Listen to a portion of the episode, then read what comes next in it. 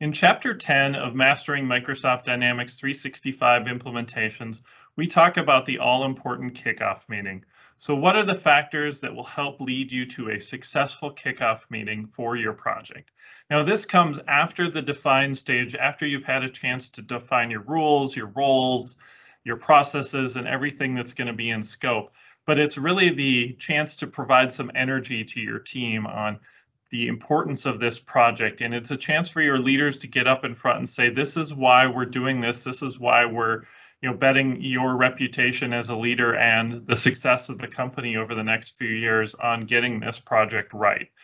So it's a really good chance to get everybody on the same page, outline the vision for the future, and it's also a good time to make sure that your implementation team and your project team are able to get along. So getting them together socially to make sure that they are going to work well together over the next, you know, three months, six months, nine months, 18 months, whatever it might be. You want to make sure that that's a successful partnership so that you can hit your objectives. And all of that stuff works really well to do right around the kickoff meeting.